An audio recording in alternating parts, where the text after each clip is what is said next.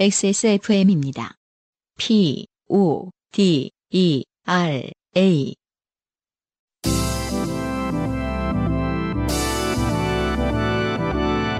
요즘은 팟캐스트 시대.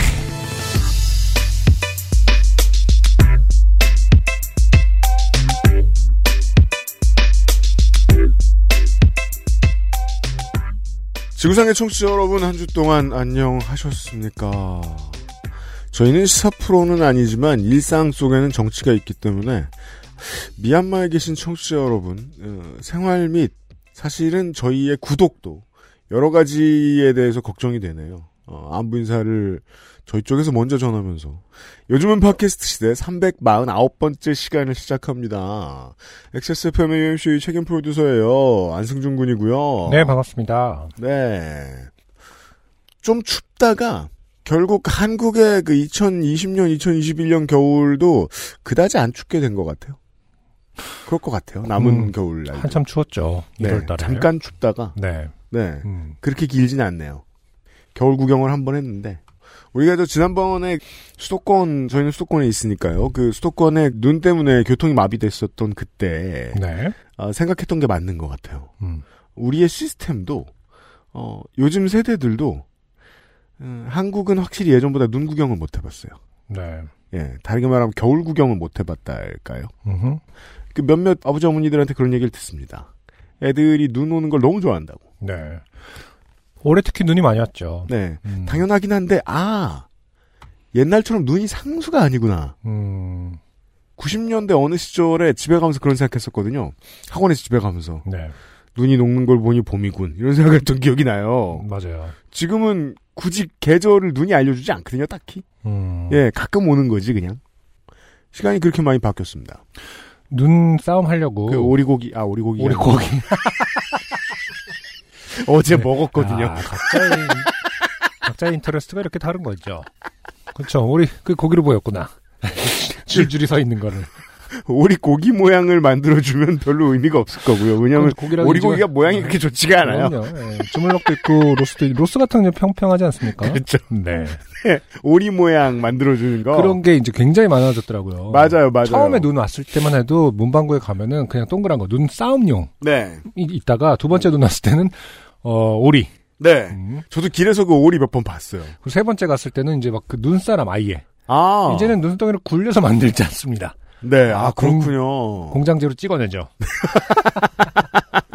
탁탁탁탁 해갖고 음, 네. 한 수십 개 만들고. 네. 어, 예전보다 눈이 반가웠는데 음. 한국은 어떨지 모르겠습니다. 앞으로는 좀 못 볼 것 같은데 어, 눈 많이 보는 청취자 여러분들께 아, 힘든 척해서 죄송하고요.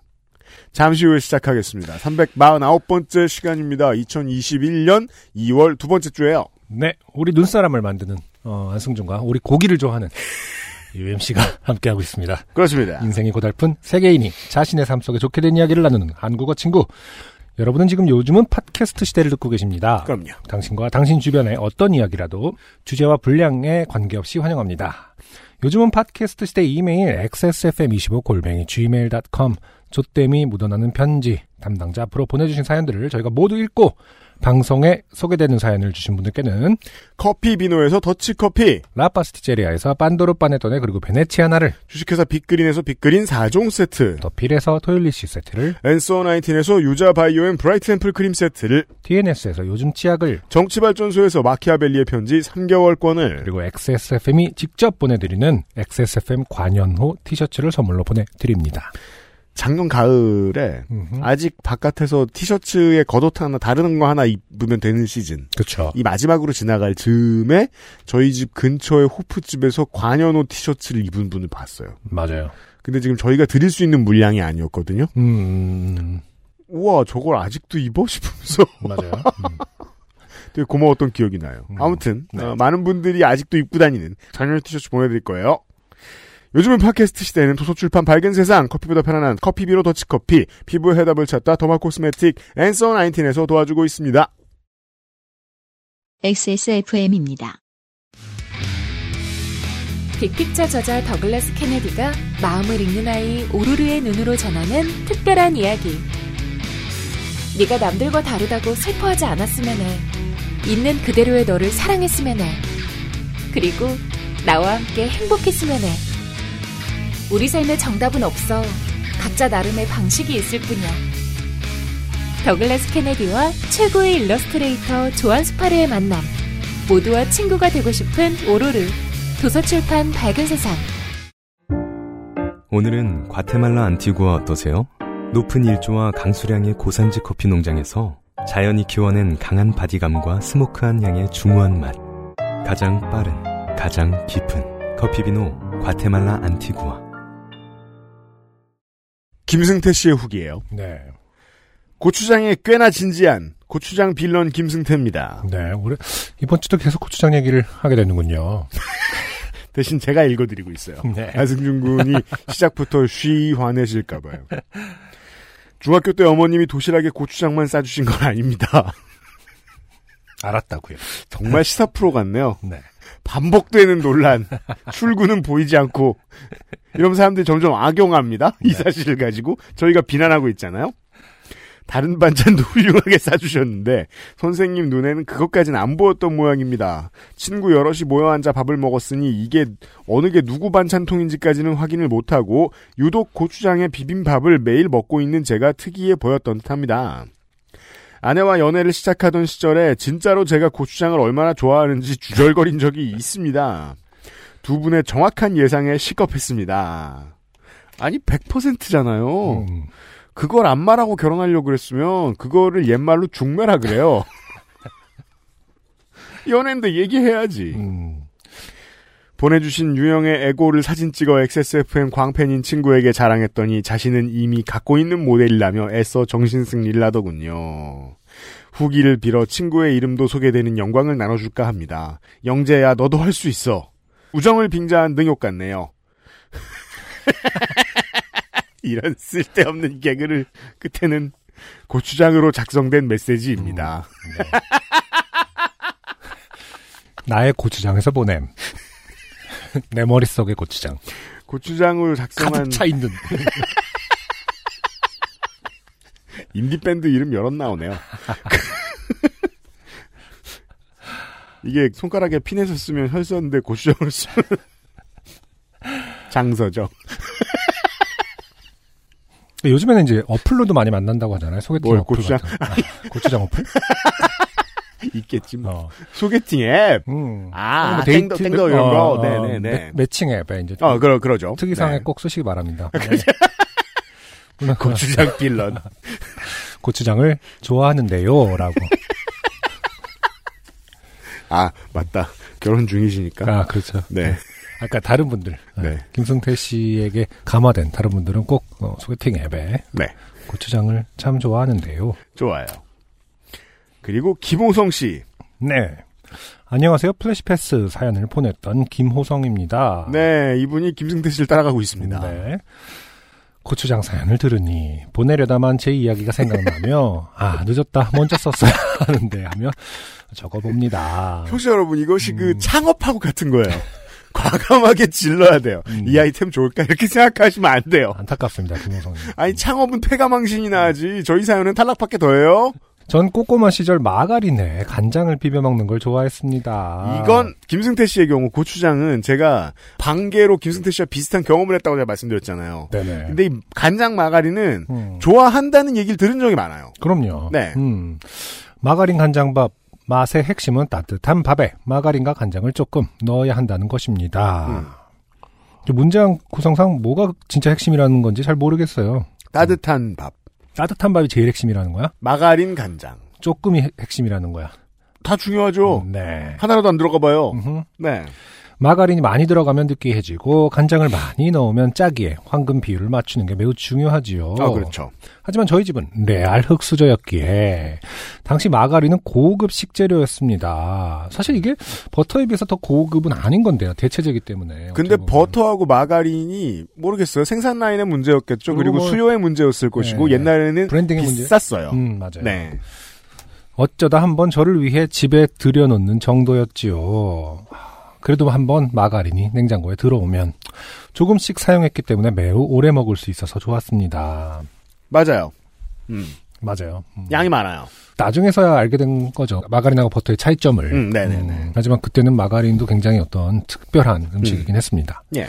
제겐 사실 단순히 좋아했던 음식에 대한 추억일 뿐이었지만 근래 아버지와 저의 어릴 적 이야기를 하게 되었습니다. 음. 전 어릴 적 시골 할머니 집에 맡겨져서 도시로 일, 일 나가신 부모님과 어쩌다 한 번씩 뵀었는데요. 음. 어쩌다 집에 들어오신 아버지는 집에 먹을 게 없으니 간장으로 간만 해서 밥을 먹는 제 모습에 마음이 많이 아팠다고 하시더군요. 전 그냥 맛있어서 그렇게 먹은 거였는데 말입니다. 이것도 또한 어, 시사 프로에서는 이렇게 말하기 어려운 문제인데요. 네. 간이 있고 음흠. 탄수화물이 있고 음, 칼로리가 있고. 높은데 음, 뭐가 문제? 문제 야? 자꾸 간한과 연결시키지 마. 그러니까 삼찬이 굉장히 중요한, 그러니까 뭔가 어떤 방식으로 내려왔는지 몰라도, 네. 저도 뭐 살림을 하는 입장에서 이 음. 반찬과 밥의 그 개념, 잘 차려진 어떤 국, 밥, 반찬, 삼찬 정도, 음. 이것의 그 허상에 대해서 늘 생각합니다. 어떻게, 언제부터 이게, 음, 공고히 된 어떤 관습일까? 상당히 불합리하거든요. 그 EMC가 말씀하신 것처럼 네. 밥한 번 비벼도 그 안에 모든 영양소가 있다면 굉장히 귀하게 대접받아야 되는데, 제가 이제 친했던 초등학교 때 친구 중에 이 마가린과 간장을 음, 비벼 먹는 걸 좋아하는 친구가 몇 기억이 나는데 그 네. 중에는 이제 이 패턴을 쓰는 사- 양반들이 있었고 음흠. 변형도 있었어요. 네. 여기에 계란을 집어넣어요. 아, 날계란? 그렇죠. 음. 네. 저는 옛날에는 그게 뭐야라고 생각했는데 음. 굉장히 일식을 접하고 여- 영양, 영양학적으로는 좋아요. 근데 그 당시 유통이라는 게 이제 뭐 살모넬라가 좀 걱정되긴 합니다만은 네. 아니 살아 있을 거예요. 그리고 밥 비벼 먹는 다른 패턴들도 이것저것 법칙들을 아이들이 만들어내요. 음, 우리 시절이 예전보다 더 보호자 없이 오래 살았잖아요, 아이들이. 맞아요. 맞벌이는 금방 나가시고, 음, 아침 음. 일찍 나가서 밤늦게 들어오는 부모님들이 정말 많았고, 네. 또 뭐에 비벼, 비벼 먹지? 우유에 밥 말아 먹는 걸 좋아하는 사람을 제가 본 적이 있고요. 그렇죠. 거의 리조또 같은 맛이기 때문에 사실은 그렇게 나쁘지 않은데 네. 왜냐면 아이들 이유식하다 보면 우유를 끓여서 하는 경우가 아, 예, 굉장히 예, 많거든요. 그렇죠. 네. 그렇죠. 크림 같은 느낌이라서. 음. 음. 그게 지금은 좀 적을 것 같아요. 왜냐면, 탄수화물을 많이 밀어 넣어야 한다는 강박 같은 게 없잖아요, 요즘은. 그렇죠. 옛날에는 밥 공기도 컸고, 음, 밥을 많이 먹었죠. 참. 제가 그 요즘 식당에서 통용되는 그 최초의 그 밥그릇을 본 것이, 음흠, 어릴 때 식당 잘 안 가니까, 음흠. 처음 학부에 들어갔을 때였는데, 음, 그 그릇의 자금을 보고 깜짝 놀랐던 기억이 나거든요. 그렇죠. 네. 그게 이제 그 군사 정권 시절에 표준을 하는 거였잖아요. 음. 지난 100년간 밥그릇이 꾸준히 작아졌단 말이에요. 네. 요즘은 굳이 비벼 먹는 습관을 가진 청소년들이 좀 적을 것 같은데. 이- 뭐 많이 알려진 사실입니다만 뭐 조선 시대인가 외국 사람들이 와서 네. 어, 조선 사람들 밥 진짜 먹는다고 아, 그렇죠. 남겨져 있는 사진 보면은 정말 네. 밥이 예, 고봉을 떠나서 그냥 맞아요. 네 진짜 뭐 국그릇에 쌓여 있죠. 생일 이렇게. 케이크죠. 초만 않고 잡지. 생쌀도 아니고. 그러니까 그럼 여섯 명이 먹어야 되는데 한 명이죠. 1인분이죠. 아 그러니까요. 참. 네. 뭐 어쨌든 역사적인 구조적인 어떤 연유가 있겠습니다만은 참 밥과 반찬을 많이 따진다. 음. 음, 사실 고추장에 밥 비벼 먹는 것도 뭐 다른 나- 문화적인 관점에서 보면 페스토 아니겠습니까? 고추장? 네. 바질 페스토에 면 삶아서 비벼 먹는 거랑 똑같은 거 아니겠습니까? 네. 음, 페스토 비벼 먹는다고 아, 가난이 뭘까 막 이렇게 생각하는지 잘 모르겠네요. 근데 거기에 비싼 거를 대입해 보자고요. 달팽이라든가 음, 명란 음, 더 비싸긴 할 텐데 음, 그게 더 맛있을 것 같진 않아요. 간장은 사람들이 왜 많이 쓰는데. 음. 자, 그렇고요. 아니, 요즘에는 명란젓도 이렇게 튜브형으로 나오고 있잖아요. 비벼 먹게. 네. 어, 아보카도 아, 페스토 집에, 있고. 집에 있어요. 어, 같이 네. 비비면은 그것도 거의 페스토 똑같은 거죠, 사실은. 음, 근데 똑같이 비비겠다고 생각하면 결국 고추장이나 간장 쪽으로 솔루션을 보지 않겠느냐라고 저는 믿습니다. 네. 저는 김승태 씨와 김호성 씨의 편이에요. 음. 오늘의 첫 번째 사연은 불과 얼마 전에 사연을 통해서 이 궁시렁궁시렁하고 저주도 해주셨던 네. 네 이찬영 씨인데요. 네네. 안녕하세요 안승준님, 유현씨님, 유면상 PD님, 윤세민 에디터님, 서상준 민정수석님, XSFM의 모든 임직원분들과 전자기기 여러분. 역시 음. 청년들은 전자기기에 대한 예의가 발라요. 아, 잘 자랐어. 그러니까 전자기기 전자기기들이 웃고 있잖아 지금. 이래서 어릴 때부터 전자기기를 항상 네. 같이 하면서. 뒤에 새로 들어온 IPS하고 저 앞에 보조 모니터 다 웃고 있어요 지금. 아, 전자파를 막 한박. 웃음이에요. 네. 와하하하 이러면서. 이러고 있어요 지금.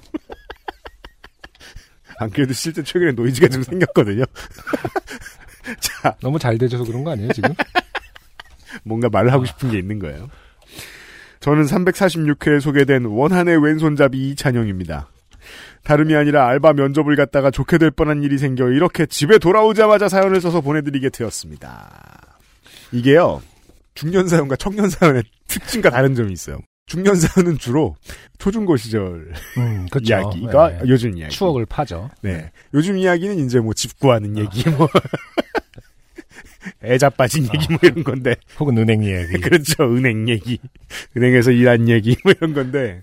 왜 그럴까요? 중년들은 구직 시절의 괴로움을 금방 빨리빨리 잊어버리죠. 음, 예. 왜 그런지 잘 모르겠습니다. 네. 큰 트라우마가 이 쉽게 낫지 않아서 그런 걸 수도 있어요. 청년들은 이제 이찬영 씨처럼 네. 좋아요. 음, 방금 막 일어난 네. 일들을 주로 보내주실곤 하죠. 저는 선천적인 하드코어 내향인입니다. 가장 친하고 좋아하는 친구들을 만나더라도 사람을 만나는 일 자체가 에너지 소모로 느껴진다는 말이지요. 동아리나 과에서 다 같이 밥이라도 먹거나 하는 날에는 인싸력이 완전히 방전되어 하루 종일 솔로 플레이 게임만 하는 그런 종류의 사람입니다. 아, 이찬영 씨도 이제 어, 디스코 팡팡 좀 가서 네, 한번 죽고 싶어 아, 보고 개가천선 하면서 아 하드코어 내향이 선천적인 내향이라는 건 없구나 이러면서 이제 예. 하실 수도 있겠죠. 하지만 지금의 일관성은 앞으로 무슨 장점을 가져다 줄지 알 수 없어요. 일관성이 대단하잖아요, 지금. 그럼요. 집에 가서 게임을 켜도 네트워크 플레이를 안 합니다. 그렇군요. 음, 솔로 플레이. 솔로 미션만 합니다. 그렇군요. 음. 하지만 평소에 그렇게 내향적인 삶을 살아서인지 사람들을 안 만나는 시기가 길어지면 가끔 생면부지의 사람에 대한 선의와 사회성이 과충전되는 날이 오곤 합니다. 아 이게 충전형이군요. 이 충전. 완벽한 해설이에요. 음, 과충전이 돼요. 그렇구나. 사람이 싫어서 집에 가만히 있다가 음. 갑자기 나오죠? 그럼 모든 사람한테 친절합니다. 그리고 저에겐 오늘이 그날이었습니다. 일의 시작은 아르바이트 구인이었습니다. 설문조사 등을 해서 보고서를 쓰는 아르바이트의 정보를 알땡몬에서 본 저는 이거면 공부와 다른 일을 병행할 수 있는 좋은 마이크로잡이 되겠다 싶어 고민 없이 지원했습니다. 그리고 오늘 그 면접을 보러 신촌의 한 카페로 가게 됐습니다. 안승준 군이 면접을 많이 보셨나요? 어 옛날에 좀 많이 봤죠. 네, 오래, 워낙 오래된 얘기입니다만은 이 사업장이 아닌 곳에서 면접을 보는 사람도 있던가요? 미팅을 사업장이 아닌 곳에서 미팅하는 경우는 많죠. 근데 이제 면접은 그런 적이 없죠. 음. 서로 계약을 할까 말까를 할 때 사업장이 아닌 곳에 만난 적은 많이 있어요. 아. 네. 그럼 안승준 군 인생에서 그 바깥에서 외부에서 면접 본 거는 어, 딱한 번 있네요. 어떤 거죠? XSFM이죠. 아, 사실은 아. 술 먹자고 불렀는데 네. 면접이었죠. 아니, 어, 전화로 먼저 얘기하고, 그 다음에 우리가 만나지 않았나요? 아 그걸 이제 그 음주 면접이라고 하죠. 아, 그렇군요. 얘 술버릇 고쳤나 보자. 아, 사실 저는 알고 갔습니다. 어째 그날만 괜찮- 예의 발랐어. 괜찮다더라. 자, 면접을 보는 사람은 저를 포함해 두 명이었습니다. 네. 아 지원자가 한 분 더 계셨어요. 음, 근데 다른 면접자가 자꾸 친한 척을 하는 게 아니겠습니까?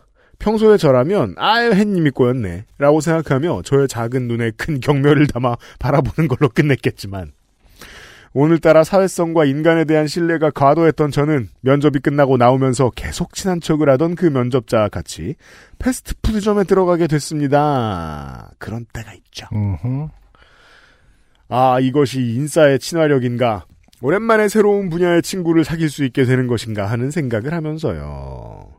잠시 커피나 마시면서 이야기를 나눴는데, 과로. 당연히 마스크는 계속 쓰고 있었습니다. 과로.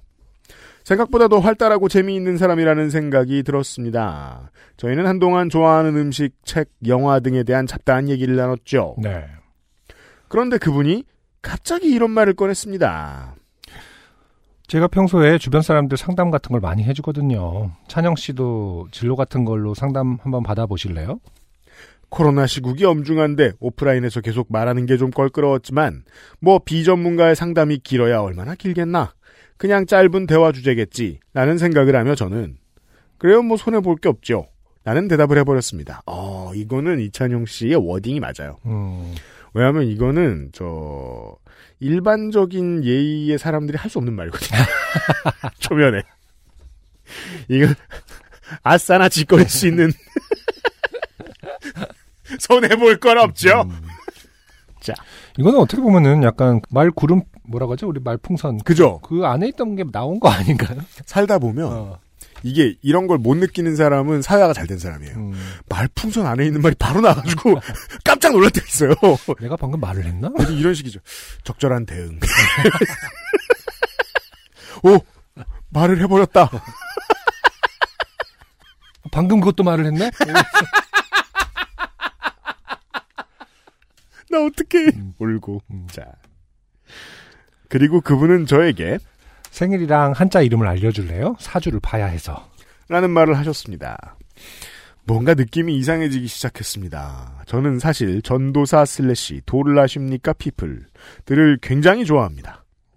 전도를 하려는 사람들이 증명해달라 근거를 내놔라라는 요구에 당황하는 모습은 정말 재밌으니까요. 이게 이제 선천적인 하드코어 내향인의 어떤 일반적 특성하고는 좀 거리가 먼 거 아닌가요? 내향인도 좋은 놈 있고 나쁜 놈 있죠. 아, 이게 좋고 나쁨으로 구분되는 건가요? 나쁜 놈이죠. 자, 그럼 다음 사연. 그런 크리피한 취향으로 쌓아온 데이터가 저에게 경고를 보내기 시작했습니다. 그래도 저는 마지막 희망을 품고 있었습니다. 어린 시절 학원을 같이 다니던 인싸 학생들이 혈액형 성격을 가지고 이야기 소재를 만드는 장면을 떠올리며 그래 그냥 재미로 하는 소리면 한 번쯤 들어서 나쁠 게 있나 라고 생각을 했지요. 하지만 그분은 프로페셔널이었습니다. 갑자기 사주팔자를 통해 저의 성격과 고민을 청산유수로 유추해내기 시작하셨지요.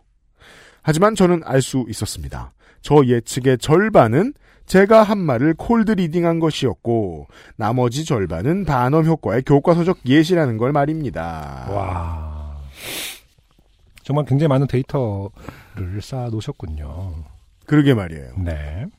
이게 이제 그 단어 효과를 활용하는가 이런 것은 거기에 집착하면서 남의 얘기를 들어봐야 데이터를 음. 쌓을 수 있습니다. 음. 모호하고 누구에게나 적용될 수 있는 얘기인가? 라고 계속 분석해야 되거든요. 네. 이미 이제 이분에게 그래 뭐 손해볼 거 없죠라는 말을 했을 당시 음.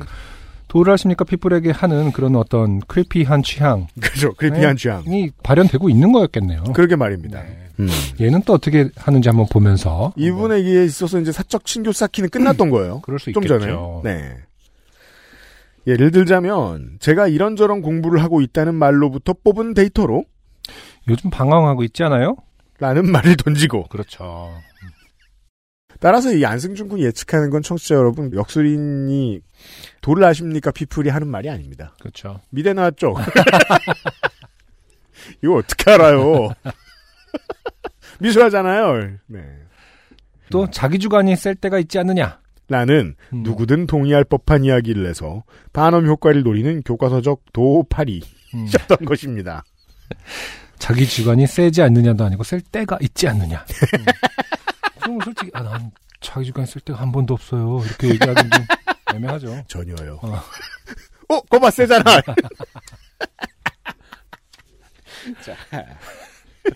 열이지만 강한 형이군요. 파스텔톤 비비드야. 이렇게. 여기에 더해 전생에 대장군이어서 사람을 많이 죽였기에 업을 쌓은 게 원인이라는 말까지 하더군요. 저는 이미 그분이 무슨 결론으로 치닫게 될 것인지 예측이 되기 시작했습니다. 아, 이 플로우라면 나뿐 아니라 내 집안의 업보 그리고 그걸 풀기 위한 어떤 의식까지 하겠구나. 고명으로 내가 그 업을 풀어줄 운명이라고 추켜 세우겠지. 정답이었습니다. 만약 그걸 맞추는 게 장원 과거 시험이었다면 장원급제였을 겁니다. 그러게요. 누가 이런 면접 안 합니까? 다음에 내가 할 말은 뭐예요? 그분은 제가 저희 집안의 업을 풀 책임자라면서 24가지의 프로세스가 있는 굿을 해야 한다는 결론에 도달한 것입니다. 심지어는 복이 나가지 않게 하기 위해서 100일 동안 아무에게도 이 사실을 이야기하면 안 된다더군요. 저는 슬프고 외로워졌습니다. 그렇죠. 100일이나 보도를 할 수 없는데. 네. 이거 지금 100일 지나고 보내신 건가요? 아니죠. 아니죠. 집안은 망했죠. 아, 그렇구나. 아, 나는 그냥 새로운 친구를 사귀고 싶었을 뿐인데 이 사람은 나를 호구로 봤구나. 음, 내가 이 시국에 사적 만남을 가지는 우를 범하면서 한 것이라고는 누군가의 실적으로 전락하는 것이구나. 저는 말을 대충 얼버무리고 그곳을 나와 지하철을 타고 집으로 돌아왔습니다. 그러다가 제 머리에 한 가지 생각이 스쳐 지나갔습니다. 잠깐만. 이거 처음부터 기획 아니야? 아, 카페에서 면접을 보는 것도 이상하고 굳이 두 명을 한 번에 보는 것도 이상하고 회사가 검색에 잘 걸리지 않는 것도 이상했습니다. 이 가설의 진위 여부는 회사에서 합격 여부를 알려준다고 한 다음 주에나 알 수 있을 것 같습니다. 음, 그렇게 맥락 없이 배신당하고 버려진 저는 집에 돌아와 남은 연태 고량주를 한 잔 따라 마시면서 이 사연을 쓰고 있습니다. 내일은 마음을 달래기 위해 디스코 엘리시움 3회차를 해야, 아, 그렇죠. 네. 해야 하겠습니다. 흔해 빠진 도를 아십니까? 사연을 끝까지 읽어주셔서 감사합니다. 시국이 하수상합니다. XSFM 모든 임직원 여러분 건강하시고 행복하세요. 돈은 알지 마시고요. 네. 이찬영 씨의 사연이었고요. 그러네요. 이게 처음부터 면접의 형태를 가장해서 한 명을 보내는 것이다. 그러게요. 음, 팀원을 하나 데리고 와서. 그리고 저 제가 그래 본 적이 없어서요. 네. 뭐 더블로 면접을 했다 하죠. 음, 그런 다음에 나와서 그 사람하고 친해지나요? 그러게요. 그 회사에 절대 안 들어가겠다 싶으면 뭐 잠깐 뭐 할 일 없으면 친해질 수도 있겠습니다만. 음, 네. 그것도 이상하고. 네. 입장을 뒤집어서 아니 뭐 이찬영 씨가 이렇게 예를 들어서 눈빛 뭐 이런 거를 해갖고 어 나를 깔아줬다. 밑에를 깔아줬다 하면 친해질 수 있죠. 끝나고 나서. 고마워요. 뭐 당신 덕분에. 아까 굉장히 웃겼어요. 뭐 이렇게 할 수는 있으나. 지난주 사연을 참고하시고요. 네. 근데 그게 아니면 이제 이찬영 씨의 예측이 맞다면 생각컨대 코로나 19 이후로 나온 이 업 계의 상품이겠네요. 음 길에서 사람들을 만나기가 어렵거든요.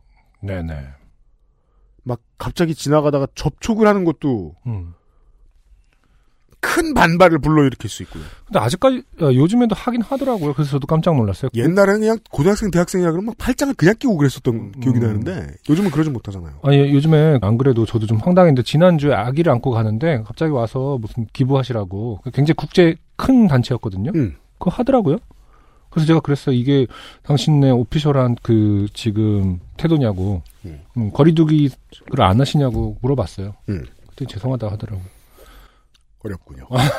아니 온라인 홍보로 전환하셔야 되는 거 아닌가 뭐 이런 말도 했어요 제가. 음. 어, 아이를 안고. 음. 어 근데 그냥 와서 계속 접객 행위를 호객 행위를 하더라고요. 어, 음. 와서 사인하고 가시라고. 네. 다시 말해서 아직도 하고 있다. 음. 음, 좀 신기하던데요. 주의하시고요. 이찬영 씨의 사연이었어요. XSFM입니다. 얼굴 근육의 반복되는 수축에 가장 효과적으로 대응하는 리얼톡스. 특허받은 엔서 나인틴의 리얼톡스 앰플을 만나보세요. 피부 나이, 엔서 나인틴이 되돌려드려요. 피부 주름 개선의 해답을 찾다. 엔서 나인틴 저희가 광고 듣는 사이에 어, 코로나19에 대한 이런저런 얘기를 좀 했었는데 네. 전 세계에서 코로나19 우리나라는 어떻다 음흠. 이런 리포트들이 요파씨로 쏟아지고 있습니다. 네. 캐나다에서 온 익명 사연을 보시죠. 저는 한인 클라이언트가 99%에 달하는 한 오피스에서 일을 하고 있는데요. 1%는 잘못 들어왔거나 아니면 한인이 배우자 음, 뭐 그런 경우일 텐데 네. 그런 업계들이 좀 있죠. 어떤 업계일까요? 네, 같은 민족만 상대하는. 네. 음. 이 분야의 특성상 대면으로 서비스를 할 수밖에 없기에 COVID 19이 활개를 치는 이 시국에도 어쩔 수 없이 출근을 하고 사람들을 직접 상대할 수밖에 없습니다. 음. 한인들을 상대하면서 좋게 되는 일들이야 COVID 관련이 아니더라도 널리고 널렸지만 나름 이 지역에서 얼굴이 팔려 있어서 그런 이야기는 아주 먼 미래에 이곳을 떠나게 된다면 그때 또 공유하겠습니다. 시의원이세요? 아니길 빌어요. 오늘 할 이야기는 코비드 19 상황에서 새롭게 마주하게 된 몇 가지 좋게 된 일들의 나열입니다. 음, 예약 손님이 방문하기 하루 이틀 전 항상 기침 발열 등의 증상이 있는지 확인하는 절차를 거쳐야 합니다. 절반 정도의 분들은 잘 대답을 해주시지만 또 많은 분은 약간 귀찮다는 듯 투명하게 대답을 해주십니다. 하지만 뜻밖의 대답을 하는 분들이 간혹 있는데요. 한 번은 나이가 지긋하신 남자분과 통화를 하고 있었습니다. 혹시 지금 기침 발열이나 감기 증상이 있으신가요? 그러자 그분은 태뜸 왜 악담을 해? 하시더군요. 제가 좀 목이 약간 갈라졌는데 음, 네. 잘 어울립니다. 음, 어, 악담을 해. 아, 그러네요. 있으신가요? 없으시죠? 하면은, 아유, 덕담 감사합니다. 뭐 이런 건가요? 건강하시죠? 어, 건강하시죠?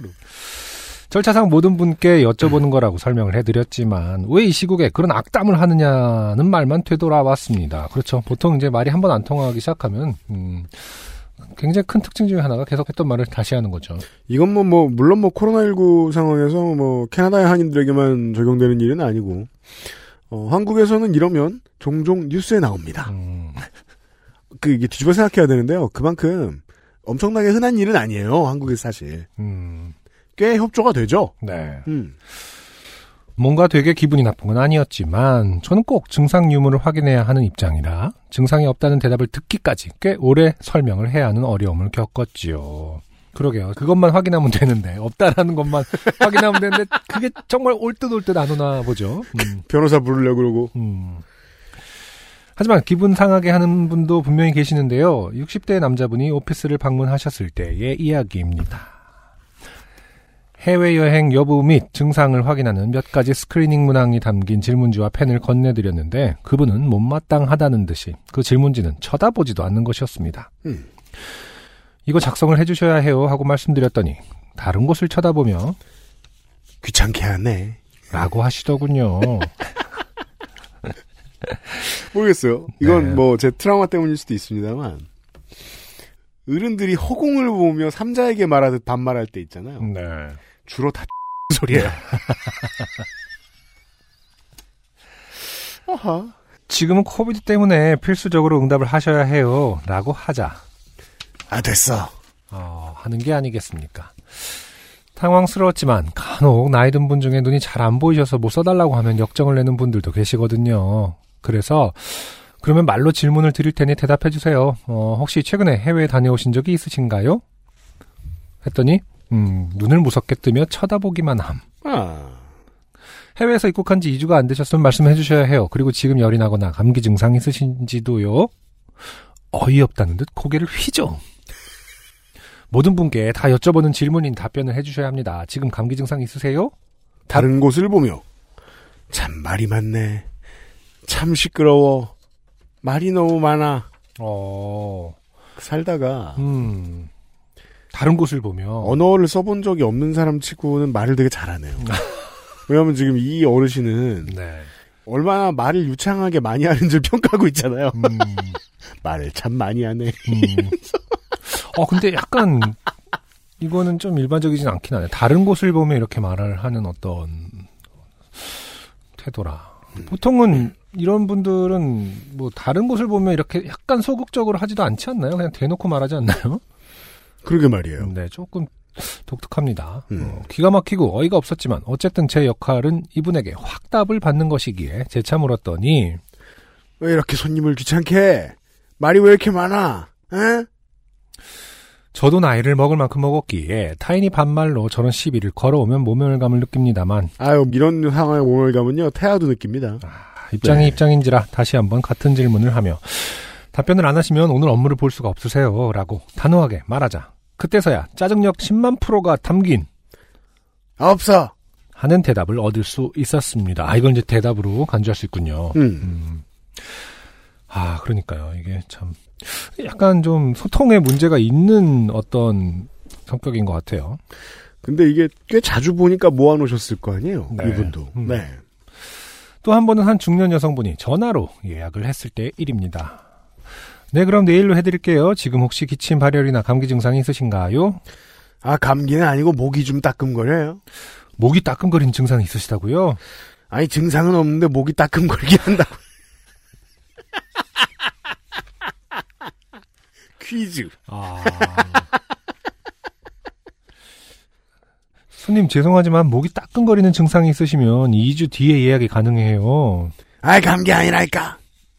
아, 네, 저도 이해해요. 근데 저는 감기인지 코비드인지 판단하려는 게 아니고, 또 그건 제가 판단할 수도 없지만, 감기 유사 증상이 있으실 때는 2주 후에 예약하실 수가 있고, 목 통증도 그 유사 증상 중 하나라서 그래요. 답변이 대단합니다. 네, 이거 어떻게 보면 이제 매뉴얼에 있는 어떤 준비된 답변이긴 하겠죠. 아, 이분의 답변. 음. 아, 괜히 얘기했네. 이거 이제 말풍선 하는 같은 생각구름 속에 있는 것이 어, 유선상으로 흘러나온 것이다. 이게 뭐 많은 나라들이 이것을 밝히지 않고 있다가 역학조사에서 드러나면 뭐 음. 행정처분을 하는 게 돼 있긴 합니다만 캐나다는 안 돼 있나요? 모르겠습니다. 음. 네, 죄송하지만 이건 제 역할이고 어쩔 수 없는 거라 이해해 주셔야 돼요. 이 오피스에서 저뿐만 아니라 동료들도 있고 다른 손님들도 오시고 하니까 철저하게 확인을 할 수밖에 없어서 그래요. 감기 증상이 아니라는데 그냥 해주면 되지 왜 그래요? 그리고 솔직히 내가 중요하지 남들이 뭐가 중요해요? 내가 왜 남을 신경 써야 돼? 야, 이 참, 터프합니다. 어, 말하기 참 힘든 부분인데 잘 말씀해 주셨어요. 네. 이럴 때 또 이런 말을 해야죠. 어. 야 말이 많네. 말이 너무 많아. 아, 굉장히 용감하시네요. 라고 하고, 음. 크스 올시다. 음, 당신의 용기가 굉장히 어, 임프레시브 했다. 하고, 제가 이 끝내야겠습니다. 한국 안에 콕 박혀 있는 사람이 맞긴 맞나 봐요. 이런 태도는 상상조차 할 수 없습니다. 음. 어. 그리고 솔직히 내가 중요하지 남들이 뭐가 중요해요라는 말을 이렇게 이렇게 입 밖으로 나오기가 참 쉽지 않거든요. 대단합니다. 음. 음. 순간 저는 사람이 저렇게 솔직할 수 있다는 것에 놀라고 말았습니다. 그죠, 그죠. 그렇게 생각하시죠. 사실 그렇죠. 주 누구나 본인이 제일 소중하겠지요. 그렇지만 비록 생각은 그렇게 하더라도 입 밖으로 남들이 뭐가 중요하느냐 이 얘기는 잘 안 하지 않나요? 그렇죠. 결국 그분은 예약을 안 하고 끊었지만 그분의 밑바닥 마음을 본 것 같아 뒷맛이 찝찝한 통화였습니다. 그렇죠. 그분뿐만 음. 아니라 사실 우리가 전 인류가 음. 어, 어떤 개인의 밑바닥을 어, 음. 보고 있지 않습니까? 사실. 예전보다 더 자주요. 네. 네. 그로부터 며칠 후 다시 같은 여성분에게 예약 전화가 왔는데 2주 후는 아닌가 봐요. 며칠 후라고 돼 있네요. 음.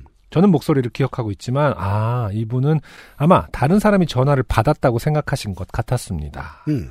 감기 증상에 대한 같은 질문을 했고 이번에는 증상은 없고 저번에 전화했을 때 감기 아니고 목이 조금 따끔거린다 했더니 예약을 안 해주더라. 며 저에 대한 컴플레인을 포함한 하소연을 당사자인 제게 하시더군요. 이게 너무 신기하지 않아요? 음, 이분은 굉장히 솔직하신 분이네요.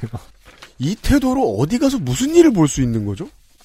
아니, 예를 들어 뭐, 한국은 서비스도 좋고, 공무원들도 다 당해 주잖아요. 네. 다른 나라가 그럴 리가 없잖아요. 음, 근데 어떻게 이런 애티튜드가 유지될 수 있는 거죠? 그러니까요. 그냥 한국인이라서도 만만해서 이러는 건가요? 그럴 수 있죠. 네. 사실은 다른 문화 한국말이 되는 사람이라서? 언어도 아. 문제고 문화적인 어떤 특성도 문제라서 상상도 못하다가 음. 한국인만 만나면 한국인 서비스 업만 만나게 되면은 외로워서 모든 것을 다 풀어내듯이 하는 경우가 있을 수 있다고. 생각합니다. 네. 그러니까 지금 이제 사연 보내주신 이분이 음. 어, 굉장히 어, 힘든 음. 직종에 있는 거죠. 네. 네. 저는 그냥 모른 척 하소연을 들어주며 그게 원칙이니 이해해달라고 다시 좋게 말씀을 드리고 이전에 통화했던 날짜로부터 2주가 지난 시점으로 예약을 해드리는 것으로 자연스럽게 마무리를 하였습니다. 빡센 직업이에요. 그렇군요. 어쨌든 그게 나야라는 얘기는 안 하셨군요. 네. 아 그분이 그러셨구나 하면서 이제 칭찬 좀 해주셨으면은 그분 사실 굉장히 좋은 분이에요. 늘 성실하시고 자원봉사도 많이 나가시고 이러면서 이렇게 효녀고, 어. 아무 말이나 막. 이외에도 오피스에 비치된 손소독제를 사용해달라는 요청에 나는 장갑을 꼈으니 괜찮다 라고 하시거나 가열고 장갑으로 본인 손은 보호할 수 있겠지만 오피스 물건을 만질 수도 있기 때문에 손 세정제를 써달라는 건데요. 그렇죠. 자기 자신을 기준으로 생각하는 거죠. 자기가 전파자라고 생각을 잘 안 하는 경우가 많더라고요. 바깥에서 쓰- 늘 쓰고 있던 방한용 장갑, 음흠, 혹은 작업용 장갑, 음흠. 그냥 끼고 들어왔다. 네. 오염됐을 가능성은 얼마든지 있어요. 거기에 쓰라는 게 아니라, 음, 실내에 들어왔으면 장갑을 벗고. 손소독제를 쓰는 게 프로세스상 맞습니다. 거리두기를 위해 대기실 의자를 두 개씩 띄엄띄엄 놓았더니 한 가족이 한 명씩 띄엄띄엄 앉아 다른 손님이 못 앉게 한다거나 어, 그건 왜 그러는 거예요? 눕나? 어, 계속 자리를 옮겨 다니며 이 의자 저 의자에 앉아본다거나 혹시 나 모르게 이 의자를 더 편하게 해, 해놓진 않았겠지 의자 리뷰어. 어.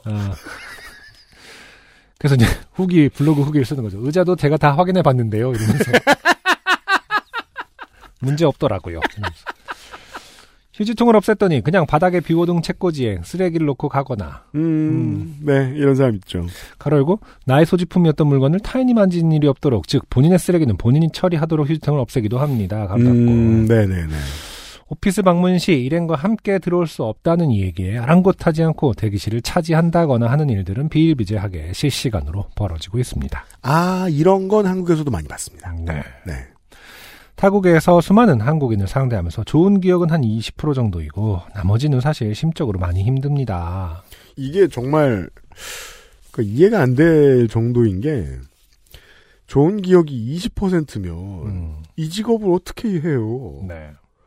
나머지 80%는 헬이라는 거잖아요. 그러니까요. 하루에 뭐 20명을 만난다.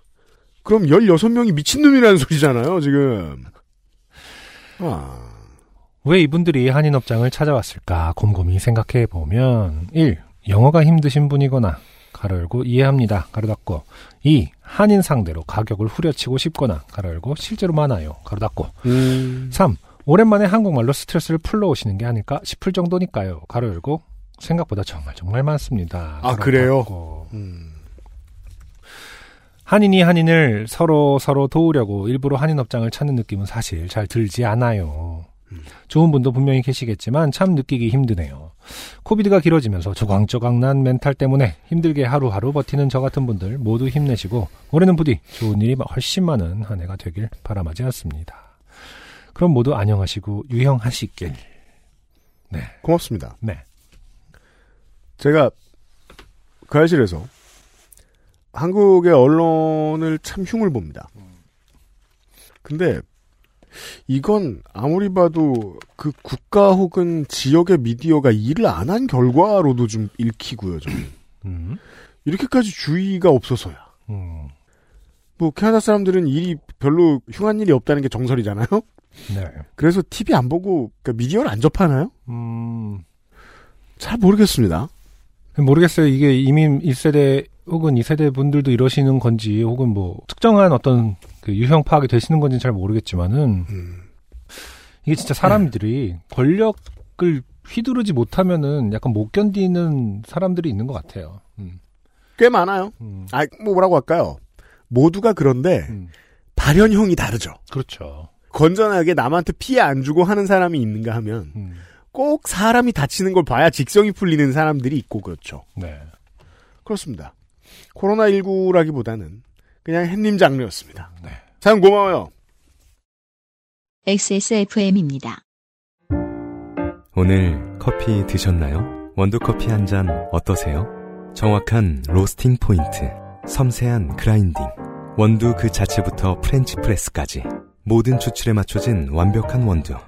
당신의 한 잔을 위해 커피비노가 준비합니다. 가장 편한, 가장 깊은 커피비노 원두커피.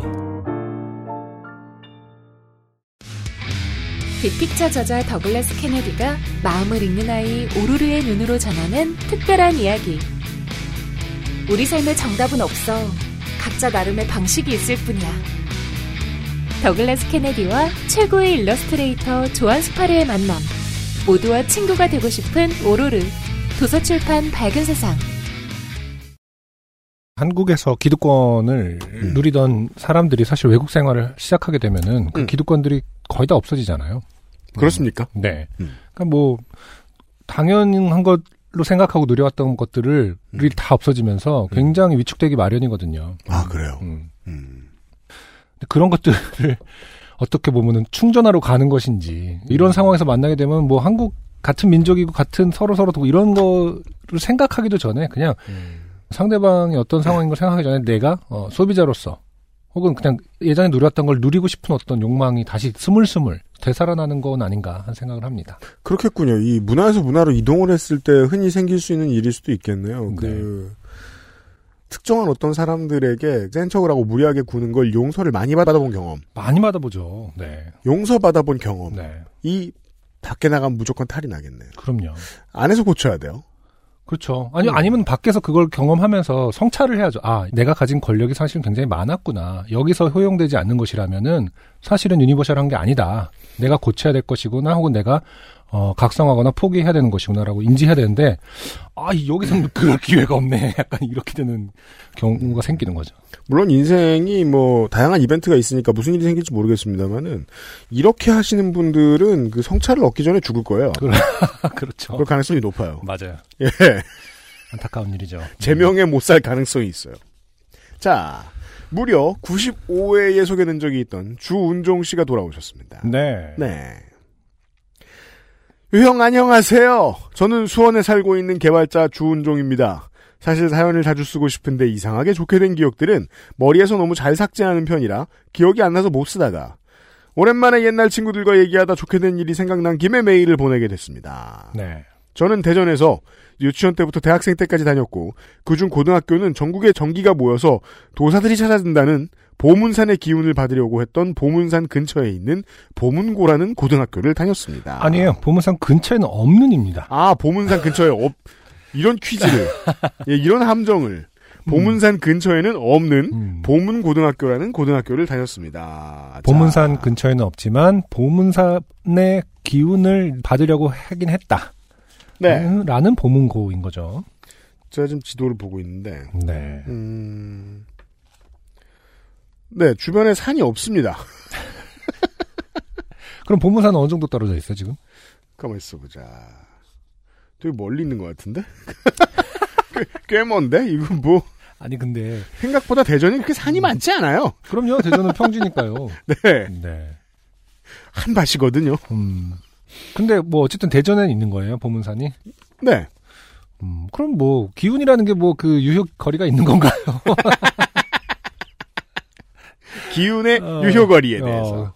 네. 생각하게 되네요. 그 전기라는 것은 반경 몇 킬로까지 흘러나가는 것인가? 근데 이게 이제 대전에서 남쪽 끄트머리쯤에 있기 때문에 보문산이 네. 네. 그럼 남쪽 끝에 보문산 있으면 보문산의 전기는 다른 도시까지로도 좀 어, 전파되겠네요. 네. 아마도 뭐 금산이나 어. 옥천이나. 아. 자. 지금의 이야기는 그 고등학교 때 일합니다. 저는 이 11시부터 7시까지 아니 죄송합니다. 네. 나쁜 학교죠. 11시부터 7시면 7시부터 11시까지 학교에서 피곤한 응? 야자를 풀로 하셨네요. 그런가 보죠. 아. 근데 저 때도 다 풀로 했어요. 네. 그래요? 네. 저는 11시까지 가본, 저는 보통 9시면 끝냈던 것 같은데. 아, 오, 그, 공식적인 게 몇 시까지였지? 근데 11시는 아니었던 것 같다. 10시 음. 아닌가요? 대단하네요, 이 네. 학교. 저는 7시부터 11시까지 학교에서 피곤한 학창 생활을 하면서도 보통 수업 시간에는 졸지 않는 편이었습니다. 제가 가장 미스테리하게 생각하는 양반들이죠. 그러게요. 졸지 않는 사람들. 음, 저는 뭘 해도 조는 것부터 했었거든요. 저는 그냥 잤어요.